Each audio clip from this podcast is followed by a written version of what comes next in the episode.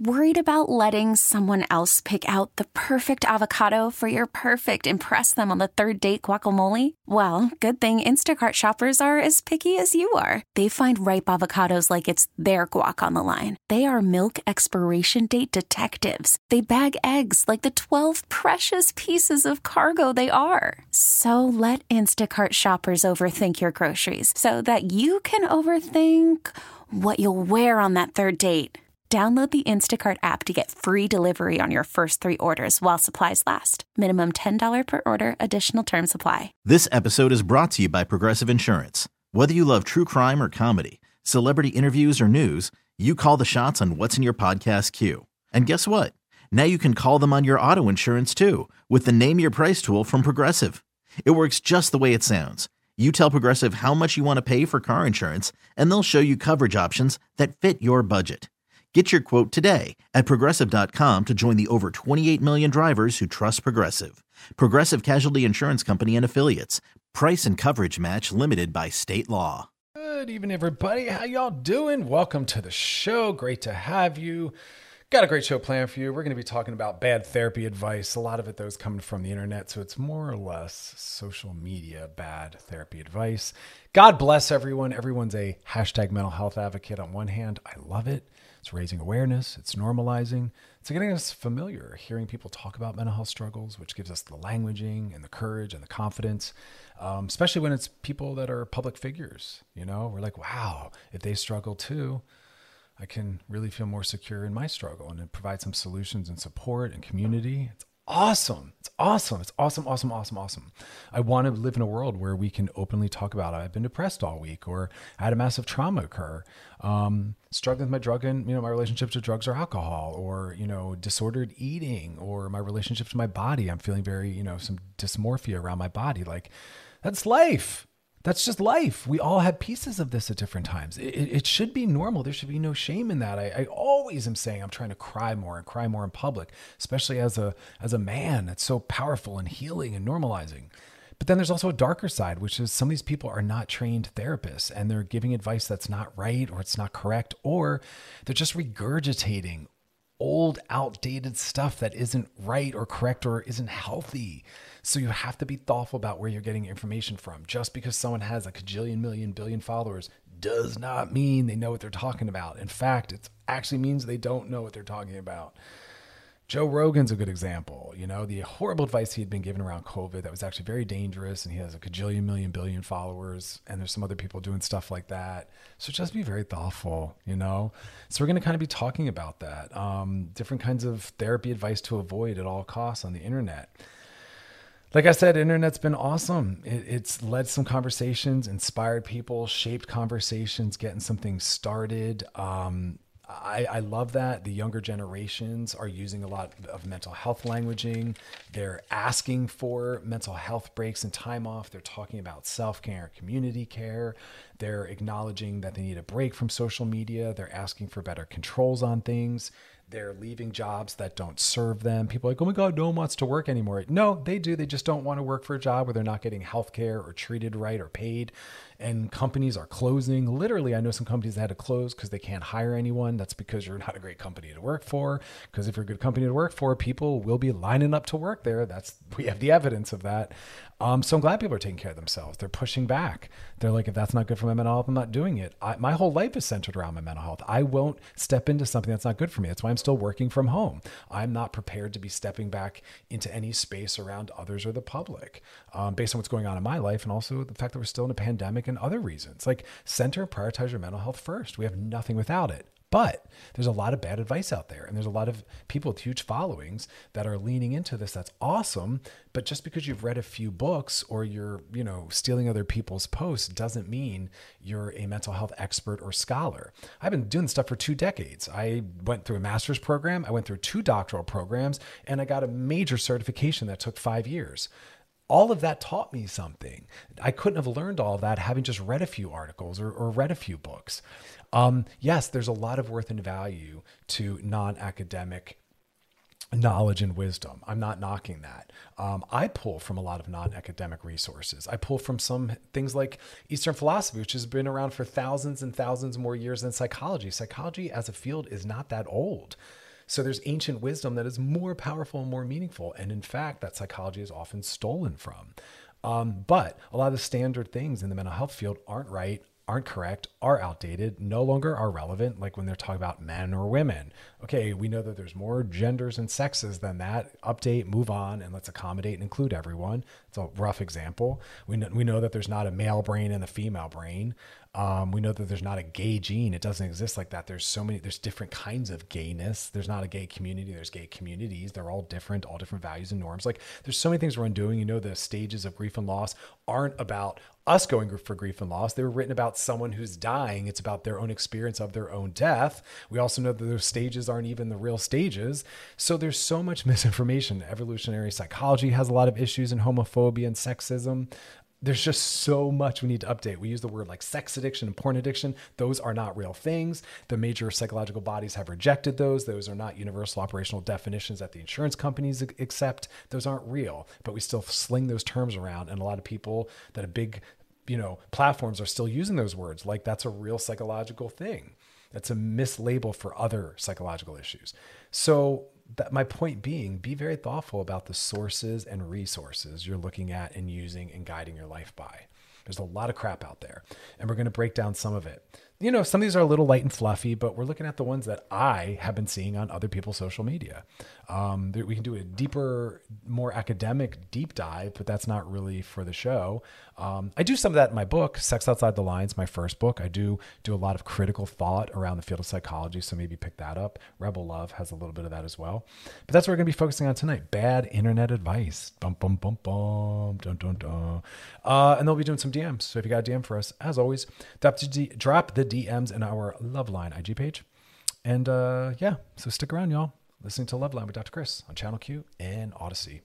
We'll be right back. Call from mom. Answer it. Call silenced. Instacart knows nothing gets between you and the game. That's why they make ordering from your couch easy.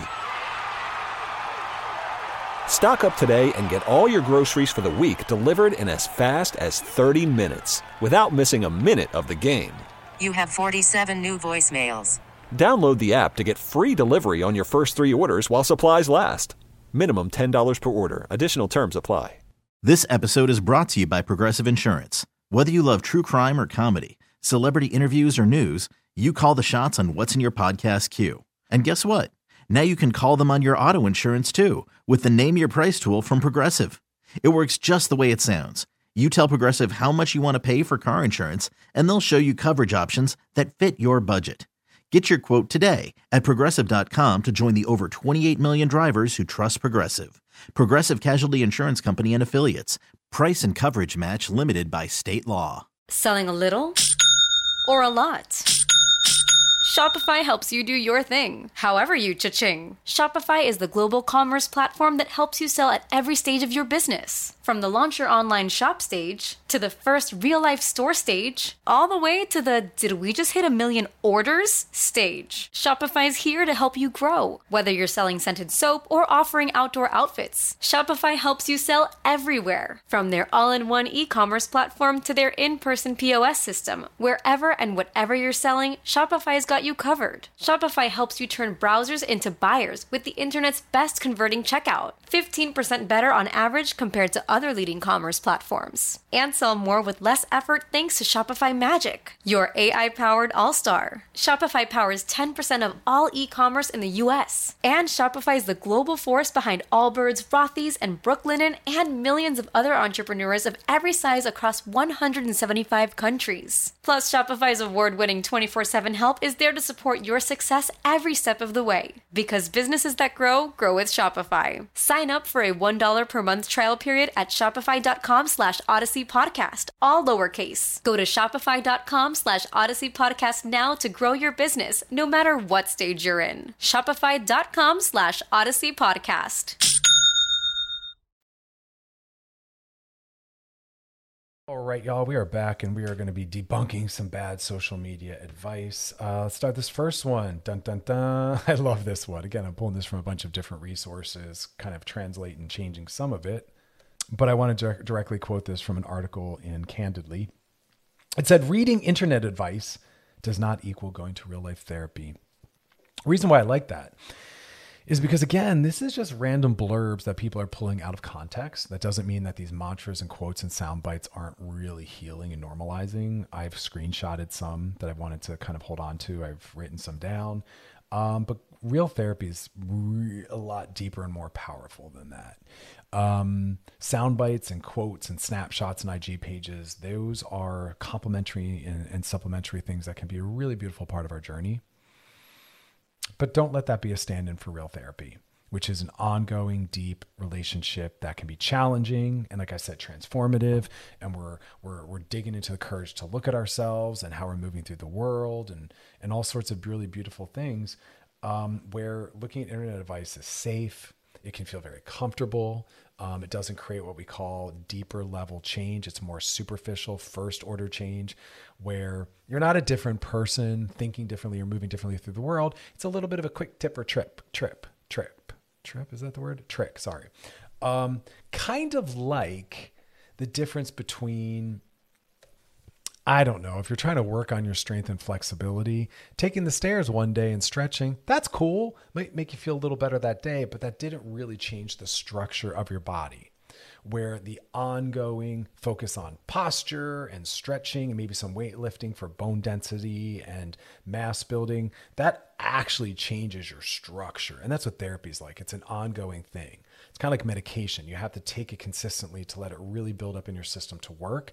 You can't pop a Prozac antidepressant on the fly when you want it like it's an ibuprofen. It doesn't work like that. Um, so just be aware of that. When I say, are you working on yourself? It can't be yes. I follow a bunch of mental health Instagram accounts. That's not what I'm talking about. That's light and fun and can be a band aid. But are you doing the deeper work of sitting with yourself, examining the way you're moving through the world? You know what I mean? Like all that deeper self reflected work, which can be very scary and overwhelming, but very important. So sit with that.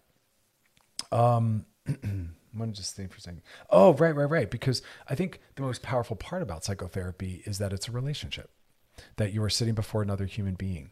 Just the inherent containment of that reduces the shame of whatever's happening because there's another human being witnessing the work. And also, while you're doing the work, you're helping yourself learn how to tolerate more intimacy and also vulnerability because it's within the relationship of you and this therapist. Where when we're on our own reading something, it's not the same. It misses that quality. There's also not the same level of accountability that therapy provides because there's someone who's tracking and following up with you.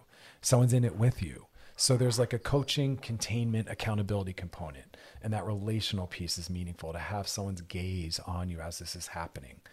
Um, also, what's really healing is to have another human connection, someone who's who who whose care you are in. The care is real that is another healing piece that'd be missing from just social media accounts or self-help books. So I'm not saying these aren't good. I always advocate for reading some self-help books, the good ones, but it's not a replacement for. It's an addition to or part of moving towards, but it can't be it in its completeness, you know? Um, I'm going to come up with another better example for that one. My exam, my, uh, my using stretching wasn't, wasn't the best. Um, here's another one and this is one we could go on for a while.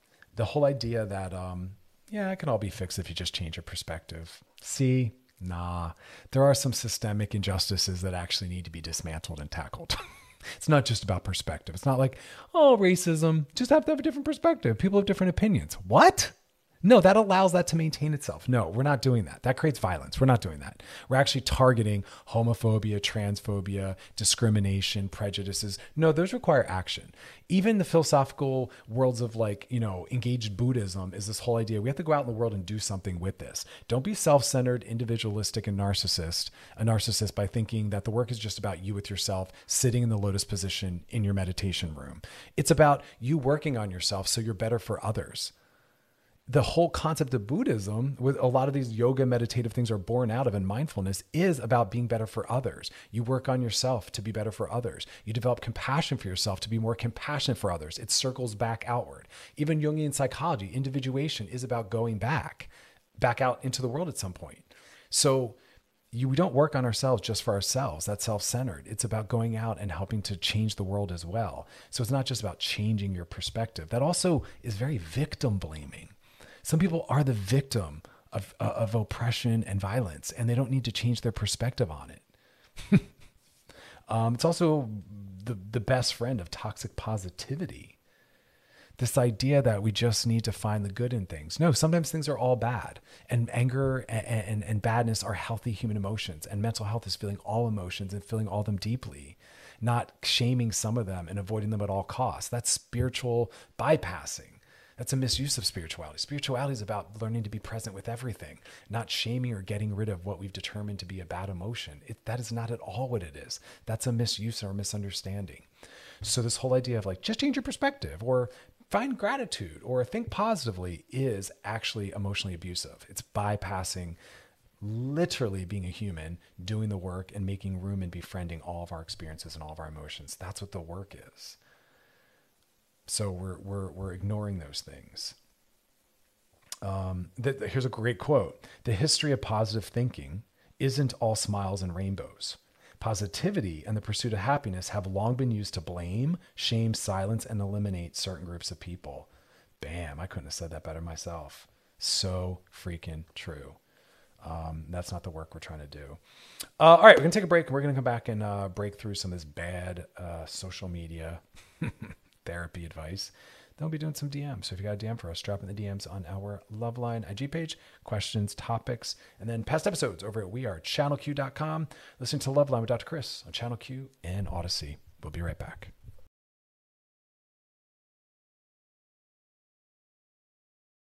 All right, y'all, we're back and we're breaking down some bad internet advice. Oh, that's right. Lots of bad stuff out there. Lots of great stuff as well. You know, I'm not knocking the work that people are trying to do. I'm all about these hashtag mental health um, advocate awareness influencers. We're normalizing, we're getting the conversations going, we're helping people get resources and connected to services. That is awesome. But we got to be thoughtful about what we're perpetuating, what we're saying, the damage we're doing, because um, that's in there as well. Listen, love that y'all are enjoying things like TikTok, truly, but uh, that is not something that should be used to diagnose yourself for a mental health issue. It shouldn't. Um, Mental health issues are syndromes. They are characteristics to help us understand ourselves and to guide ourselves towards treatment. That doesn't mean you are that person. No one is a depressive. No one is a borderline. No one is a schizophrenic. These are behavioral aspects that exist on a continuum in all of our lives. For some of us, we have more of it. It makes our life more hard. We have to work on it, acknowledge it, get some help around it, but we want to hold them loosely. They can grow and change. Some of them are situational, but more importantly, we do not want to use social media as our mental health diagnostic tool. Just want to put that out there. Social media therapy is not a real thing. And it can lead people into thinking they have mental health disorders that they might not have at all. And that can lead to stigma, that can lead to other mental health issues, that can also lead them away from finding the solutions they need. There's a lot of mess in all of that. Um, real life therapy has more nuance. People can ask the important questions, they can assess you in front of them they actually have enough of an understanding to to help direct you towards what might be the issue or your misunderstanding of the diagnostic criteria uh, it's far bigger than just if you hit these five things then you are this thing amen end of story some issues are actually systemically caused and even though you have those behaviors it is not an internal issue within you so it is not a diagnosis for you. It's a diagnosis that's about the world you are living in that you're on the receiving end of. So, you know, all these diagnoses aren't about who we are. Um, the therapy is more, more effective for that. So just really sit with that. It doesn't mean you can't relate to something that's being discussed.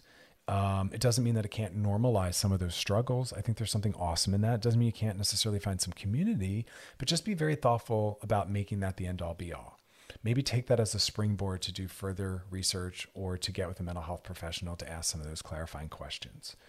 Um, I don't see a lot of that coming in my office, but that might be again because they're already in my office and so they've already had access to me. And so, but there are some people bringing some things. They'll like, hey, I, I heard this on TikTok. Does this apply to me? And my thought is always, I'm glad you're paying attention. I'm glad you're being self reflective. And I'm also glad you're bringing this in so we can talk about this together.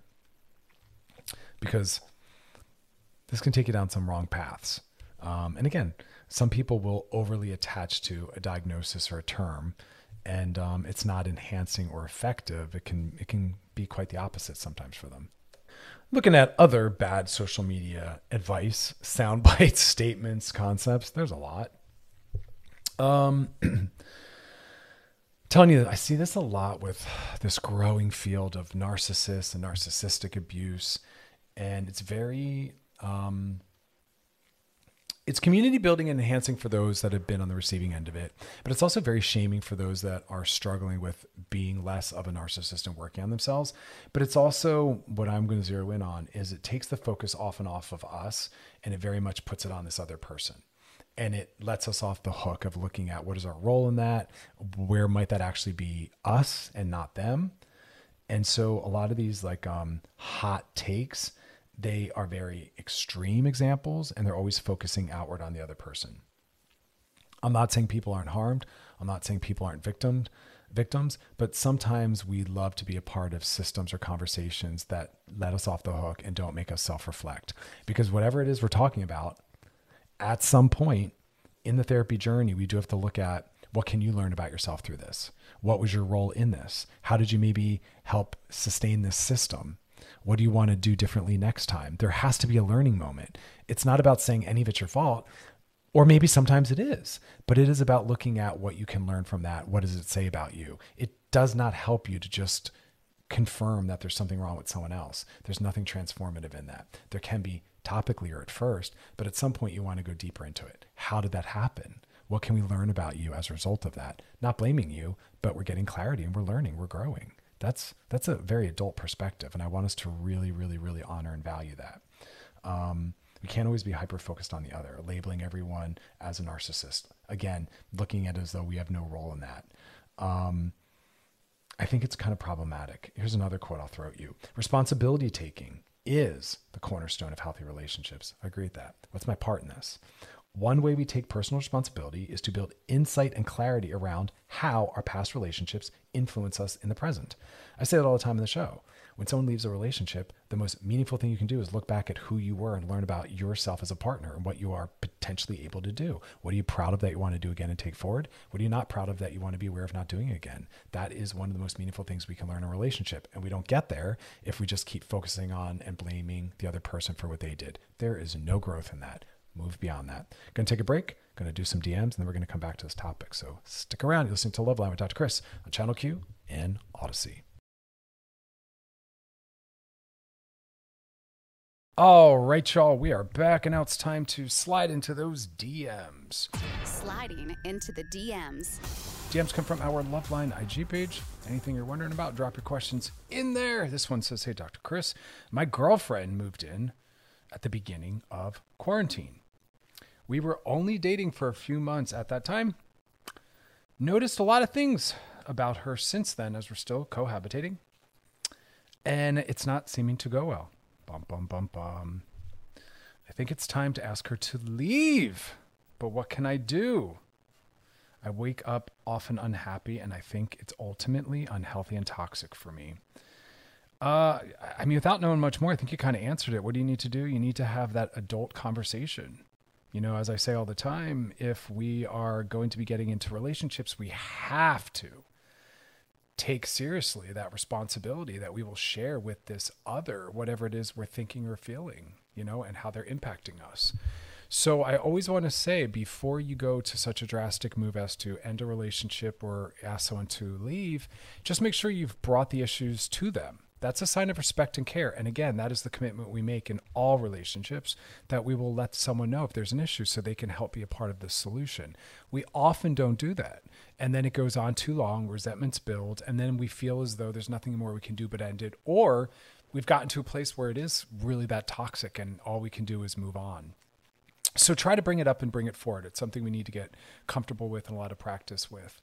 And if it's not resolvable, well, then it's a very fair thing do, to do to say, I don't think that we should be living together or maybe even be together at all.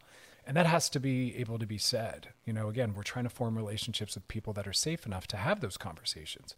Um, and if you've done that work, well, then it's fair to ask them to leave, you know?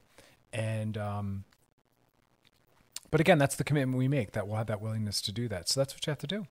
There's no easy way to do it at all. It's a difficult thing and it's going to be hard maybe for this other person to hear, or maybe not. Maybe they're very much also aware that things have been kind of tough Um, so check it out. Uh, we got another one. This one says, Hey, Dr. Chris, can you please give some tips on how to discuss open relationships? Been trying to bring it up with a partner, uh, but I'm afraid I'll say the same, uh, I'll say the wrong thing. And then I won't know how to react if the answer is no. Well, the answer might be no. You know, all these discussions are about finding what's healthy for both of you, but more importantly, what's healthy for the relationship. And uh, you have to have an understanding first of what you're asking for. So I always tell people do a lot of research. What is an open relationship? What are the different options? What are the pros and cons of each option? There's pros and cons to monogamy, there's pros and cons to non monogamy. And we have to make sure that we're built in a way to be able to pull that off and also that we're in the right kind of relationship with the right partner who can pull that off. Some people's historical relational, AKA attachment traumas or issues won't allow them to ever feel safe and secure in anything outside of monogamy. Other people realize monogamy for them is about playing it safe and not really dealing with jealousy and fear and anxiety and it's healthy for them to practice, you know, letting that go.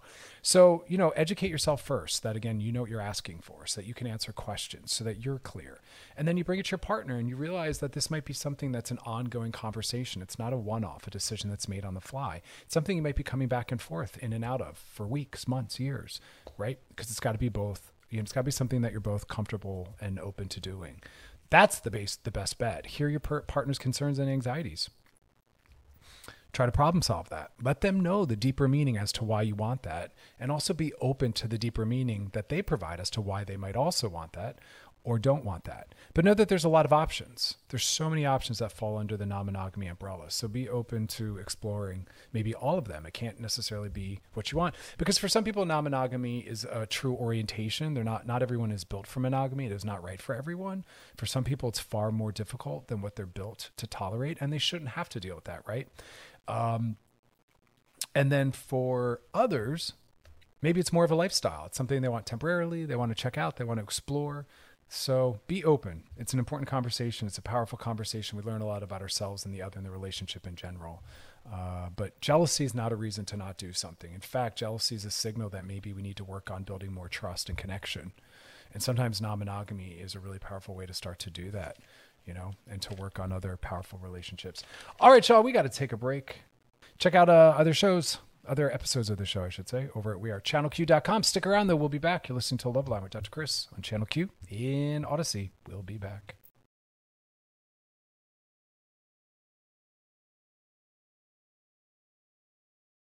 All right, y'all. We are back and we're looking at bad internet advice. Oh, yes. Oh, yes. Again, social media, awesome. Resource building, destigmatizing, getting conversations going, a lot of learning, connected to resources.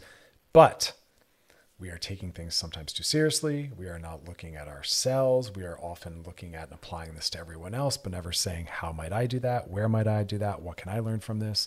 Um, sometimes we're disempowering ourselves. Sometimes we're needlessly shaming ourselves. We're stepping into something that doesn't apply to us, but we think it does. All sorts of mess that can come of that. So just be very thoughtful about some of this advice. Sometimes it can make things worse. Sometimes it can actually move us away from the way we want to be or the kind of world we want to be a part of.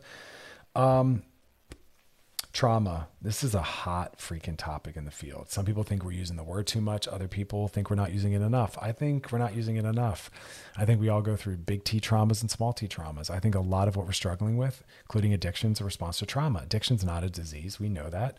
It's a response to trauma. Trauma is the gateway drug, not marijuana. Trauma is what causes people to have a problematic relationship with drugs and alcohol. We need to do the trauma work. A lot of what we're working through in our relationships and our relational problems are the result of big traumas or small traumas based on all the different relationships we've been in prior, including our family of origin. I think a lot of our mental health stuff is trauma. Someone isn't a borderline as though they asked for that they were traumatized into that. That was an attempt to cope with an unhealthy environment. They adopted those defense mechanisms and coping skills. Drug and alcohol addiction is the same thing. That was a coping mechanism, a defense against something in the world you were struggling with, something that was going on. Self esteem, literal abuse, uh, whatever other things might be going on, identity confusion. There's so many different reasons as to how these things occur, but it doesn't have to just be life or death events. And that's why we now have what we call trauma informed practice um, significant events. It doesn't have to be a natural disaster, a death, an assault. We used to think that. Um, and I think that that victim blames sometimes. When we realize that a lot of the things we might be struggling with are the result of harm that was done to us or harmful environments, it can reduce some of that shame and stigma. I think that's really important. Um, but again, some people think we're, we're misusing and misunderstanding these things. I don't think so. All the adults I work with that have adult relational struggles, you can pretty much often, in a lot of cases, pinpoint the relationships prior or the early childhood family of origin stuff. You can kind of see why they developed the relational style they developed because they were with parents that flooded them and overwhelmed them. So they're a little avoidant or defensive. Or they were around partners consistently that they dated that they couldn't really trust. And so they developed an anxious attachment style. They don't have experiences of people being reliable, consistent, available, and responsive. And so they're always hyper attuned to being left. There's all these really big examples. Sometimes they're very small examples that have added up to create this bigger response. It doesn't mean that these things are going to lead to clinically significant post traumatic stress disorder. And a lot of us are saying, let's not use the D. It's post traumatic stress. It's not a disorder. It's actually very ordered. It's a very understandable, reasonable, common way of responding to what happened. That isn't disordered. That is an ordered, expected response. But a lot of these things aren't going to create post traumatic stress where you're going to be having hypervigilance, flashback, flashbacks, excuse me, and all the other things that we might expect. It might be smaller things. So you might have just more anxiety, more self defeating thoughts, less willingness to trust, lower levels of tolerance for intimacy, more difficulty with communication or boundary setting, you know, struggling to really have self care. Those might be the smaller sprinkles. So it's not always about identifying was this a trauma where does it come from? Because knowing where it comes from doesn't dictate the course of treatment generally or what needs to be done. We can just start with where we are, look at what's going on around us, and say, where does the work need to begin? And often it's the relational stuff. But I think we get in the way when we listen to these TikToks and we just listen to some random person and their understanding or interpretation of their experience. That's their experience. And you having experience of something doesn't mean you understand how to work with it or that you understand the other ways that that can exist or be applied. You know, that's why we go to experts and scholars. So, you know, again, use them as starting points to get more research, to get more information, to ask more questions. Maybe use this as a springboard to see a professional, to better understand, to set a course of treatment. Um, some people get trapped in these online forums and it's just bitching and bitching and bitching and bitching and complaining, complaining, complaining, complaining, and blaming, blaming, blaming. But that keeps you stuck. There's no movement in that. So just be very thoughtful about that. Be very cautious of that. I, I, I do see that happen sometimes. Um, all right, we're to take a break. And then later we're to be doing some DMs. So uh, just a shout out to that. If you got some DMs for us, drop those questions, topics you want us to cover, things you want us to circle back to. Drop those in the DMs on our Loveline IG page. And uh, past episodes, we are channelq.com is where you want to go. Scroll down, look for Loveline, and click on it. You can binge, post, share, re listen. Lots of good stuff over there. So um, check that out. And uh, when we come back, we're going to keep talking about some of this bad internet advice. Um, you know, again, it's not all bad. I think there's some goodness in it, but we just want to be critical thinkers. You know, who's saying this? What are they leaving out? Does this apply to me? What can I learn from this? And where can I go find out more? You know? So stick around. You're listening to Loveline with Dr. Chris on Channel Q and Audacy. We will be right back. So uh, stick around and join us. See you in a minute.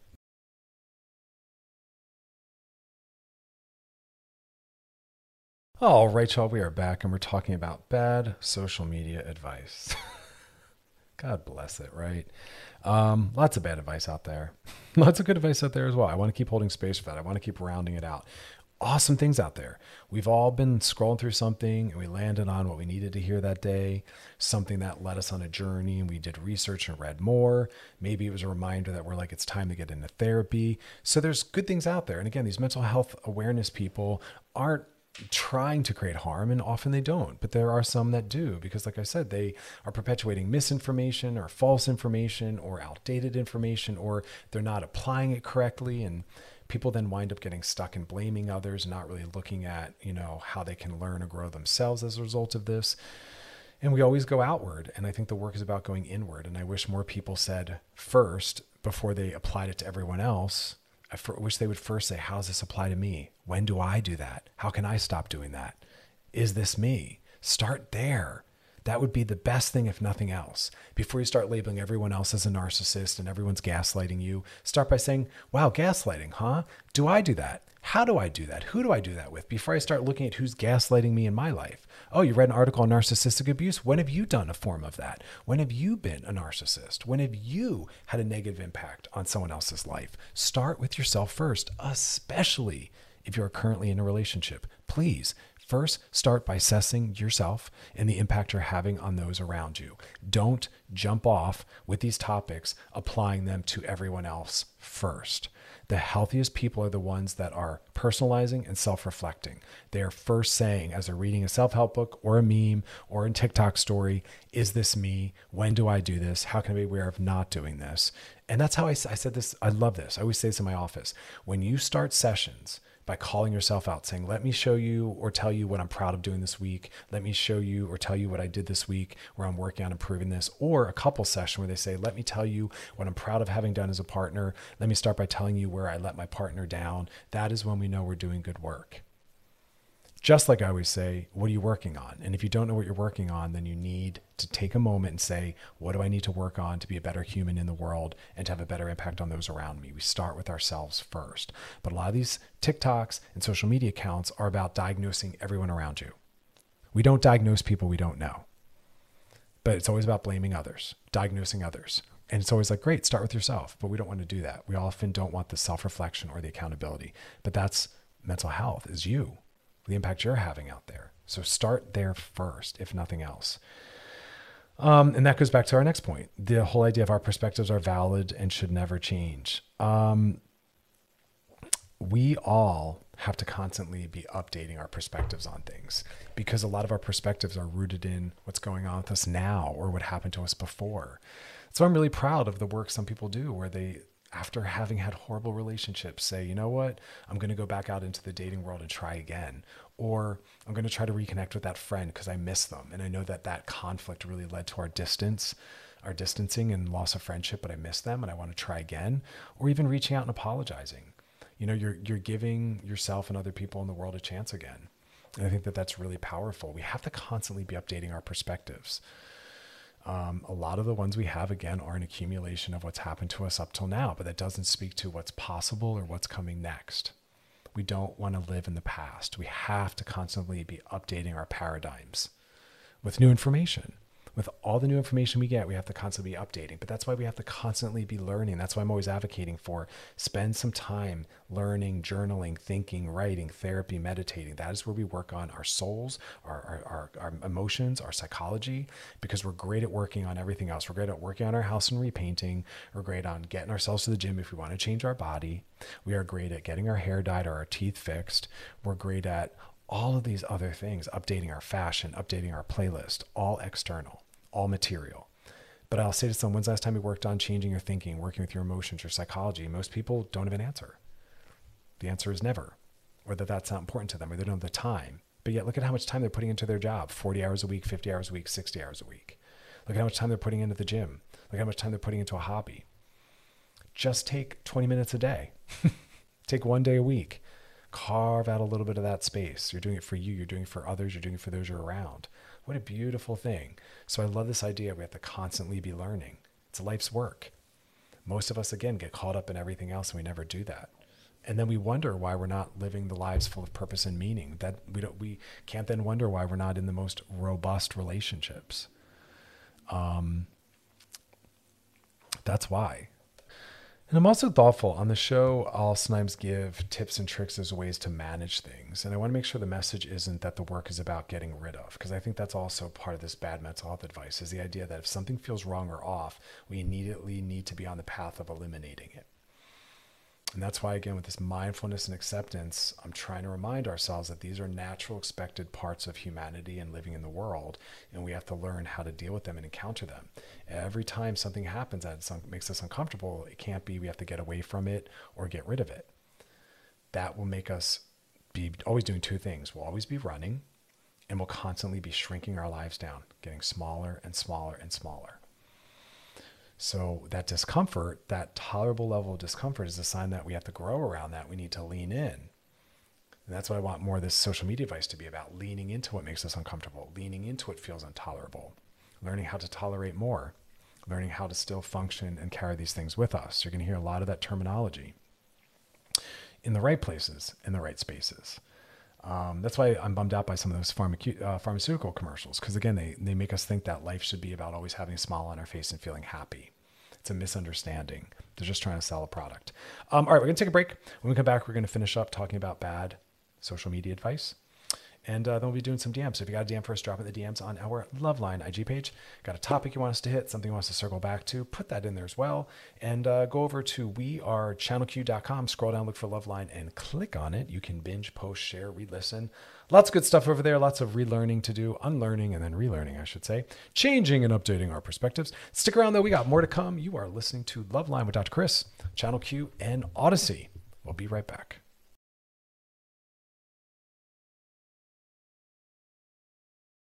All right, we're back and we're just finishing up our discussion on bad therapy advice. Basically, it's bad social media therapy advice. Always consult a healthcare professional. Um, TikTokers, social media influencers, mental health advocates, they are not professionals, they are not scholars. That does not mean they don't have important things to um, add to the conversation. I think that knowledge and wisdom can come from many different sources. And there's a lot of people that are out there really trying to do the work, but um, just be thoughtful, just be cautious. Um, not everyone who's licensed is necessarily on point either. So, you know, it's not a battle. It's just critical thought, critical thinking. Does this apply? Who's this leaving out? Where's this coming from? Um, I think that those are really, really important ones.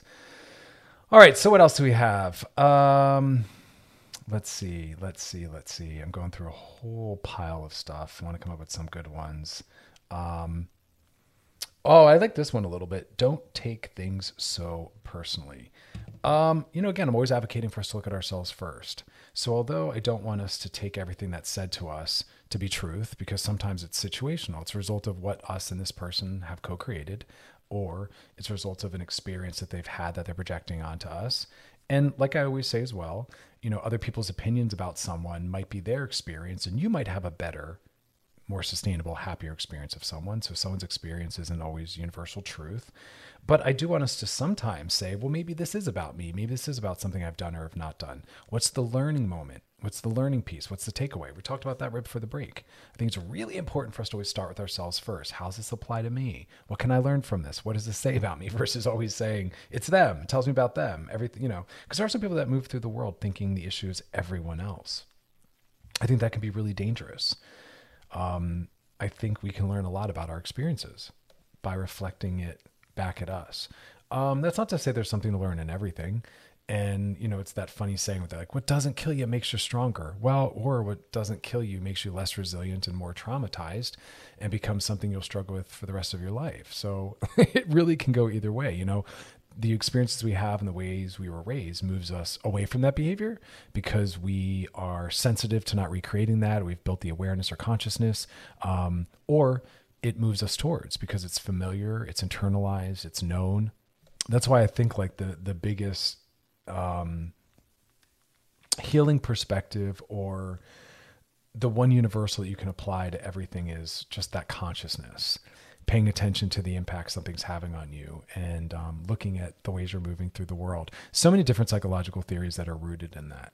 Um, some that totally ignore that and bypass that, but the ones I really value are the ones where you're looking at what are your ethics and your values, and are those the things that you're using to guide your life, or are you getting overwhelmed and really hooked with your emotional experience and letting that guide you?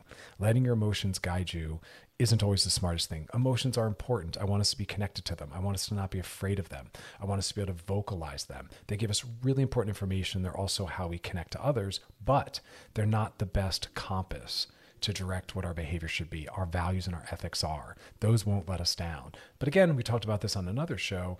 We don't usually have those worked out. Most people don't know what their values or ethics are because we don't live in a world where that's something that's questioned or brought to us. We work on our career goals and our body goals and, you know, what kind of car we want house. If you say to someone, what's your future?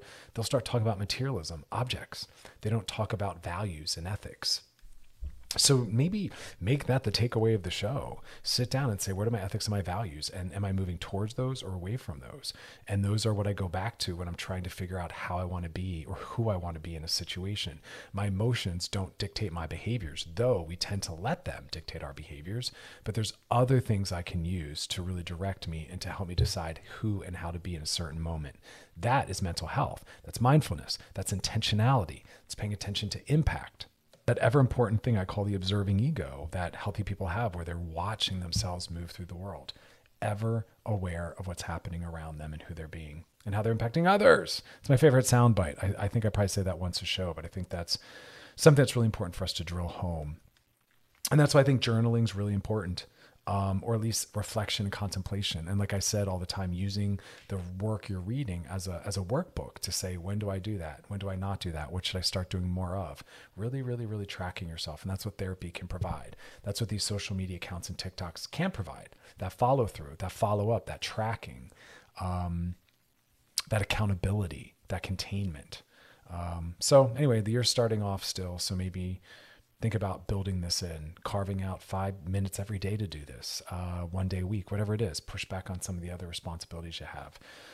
Without this, y'all, we got nothing. Um, all right, we're going to take a break. And when we come back, we're going to be doing some DMs. DMs are on our Loveline IG page. Put the questions in there, not on my DMs. And uh, we'll get answers for you. Whatever you're wondering about, someone else might be wondering about that as well. Topics you want, things you want us to circle back and cover again. Always happy to do so. Want the work to be relatable and accessible. That's why we got it all over it. We are channelq.com. Scroll down, look for Love Loveline, and click on it. You can binge, post, share, re listen. A lot of the things you're wondering about, we've covered. You can go back unlearn and then relearn some better perspectives.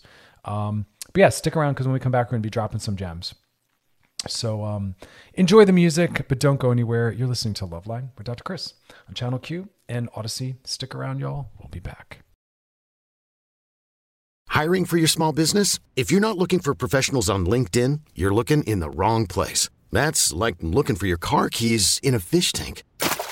LinkedIn helps you hire professionals you can't find anywhere else, even those who aren't actively searching for a new job but might be open to the perfect role. In a given month, over 70% of LinkedIn users don't even visit other leading job sites. So start looking in the right place. With LinkedIn, you can hire professionals like a professional. Post your free job on linkedin.com slash recommend today. We really need new phones. T-Mobile will cover the cost of four amazing new iPhone 15s, and each line is only $25 a month. New iPhone 15s? Only at T-Mobile get four iPhone 15s on us and four lines for 25 bucks per line per month with eligible trade-in when you switch. Minimum of four lines for $25 per line per month with auto pay discount using debit or bank account. $5 more per line without auto pay, plus taxes and fees. Phone fee at 24 monthly bill credits for all well qualified customers. Contact us before canceling account to continue bill credits or credit stop and balance on required finance agreement due. $35 per line connection charge applies. Ctmobile.com. If your day sounds like... We need the report ASAP. You deserve Modelo. If you've persevered through...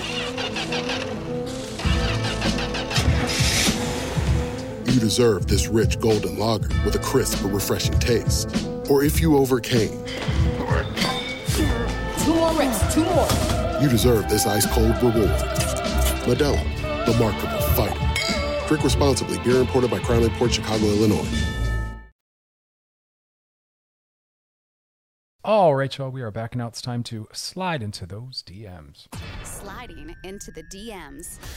Wow, this is a punchy one. This is a good one, though.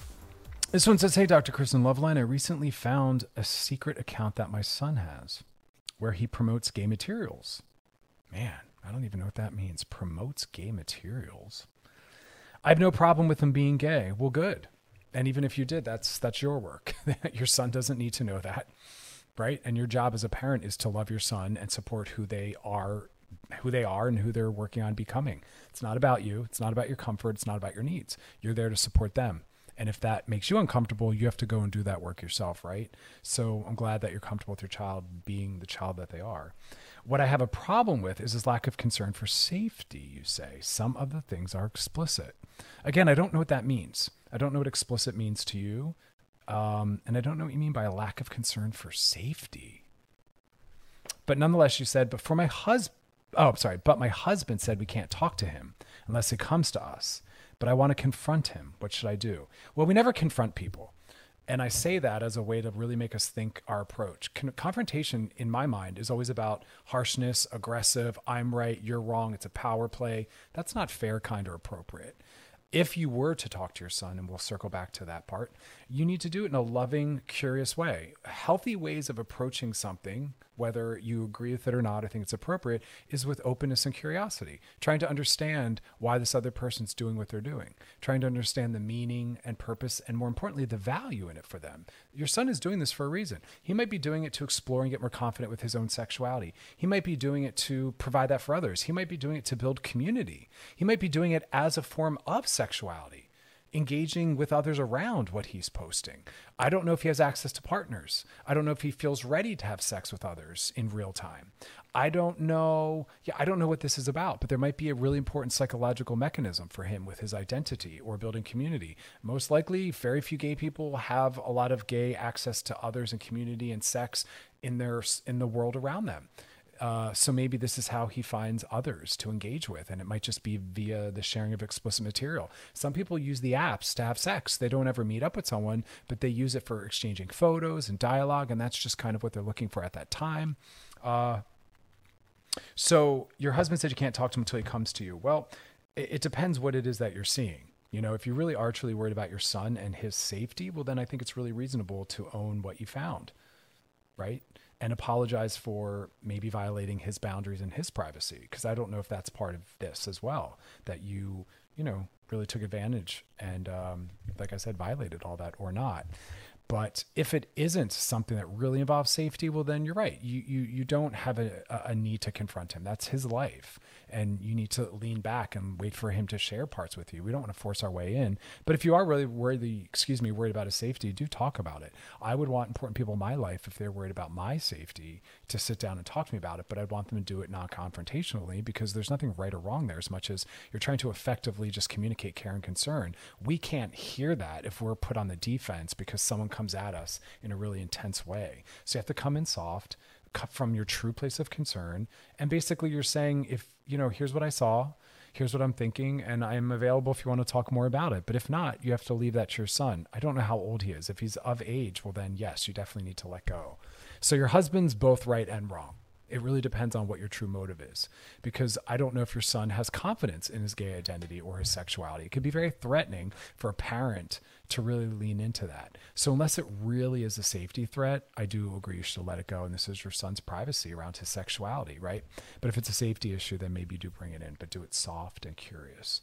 Because your relationship to your son does matter and you should be approaching this topic with consideration to that. I'm not trying to burn down our relationship. I'm not trying to make it more difficult. I'm not trying to make this person, you know, my son feel unsafe with me. So everything's done with those thoughts in mind and within that context, right? And so that should dictate the wording you use, the approach you have.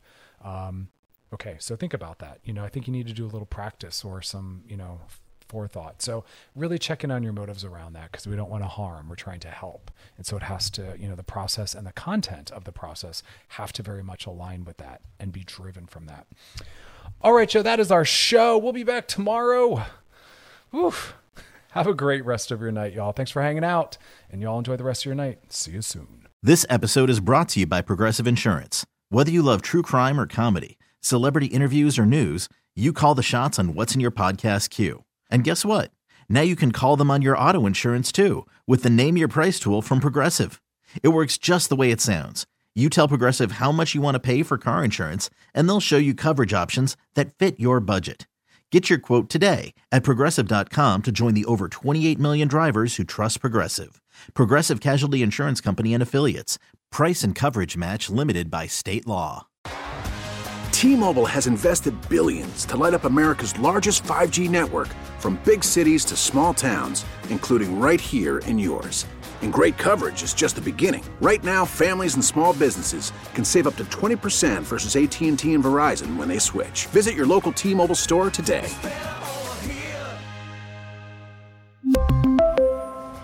Plan savings with 3 lines of T-Mobile Essentials versus comparable available plans. Plan features and taxes and fees may vary. Audacy is giving you a chance to win a trip to London to see Taylor Swift at the Eras Tour. It's Tay in the UK. Hey, it's Taylor. Just download the free Audacy app, log in and listen to a participating station for a minimum of 60 minutes to get your daily entry. And you could win a chance to fly off to London with three friends and see Taylor. I can't wait to see you at the Eras Tour in London. For more, go to audacy.com slash Taylor. Tay in the UK. It's on the Audacy app. Thanks to Republic Records. This is a national contest.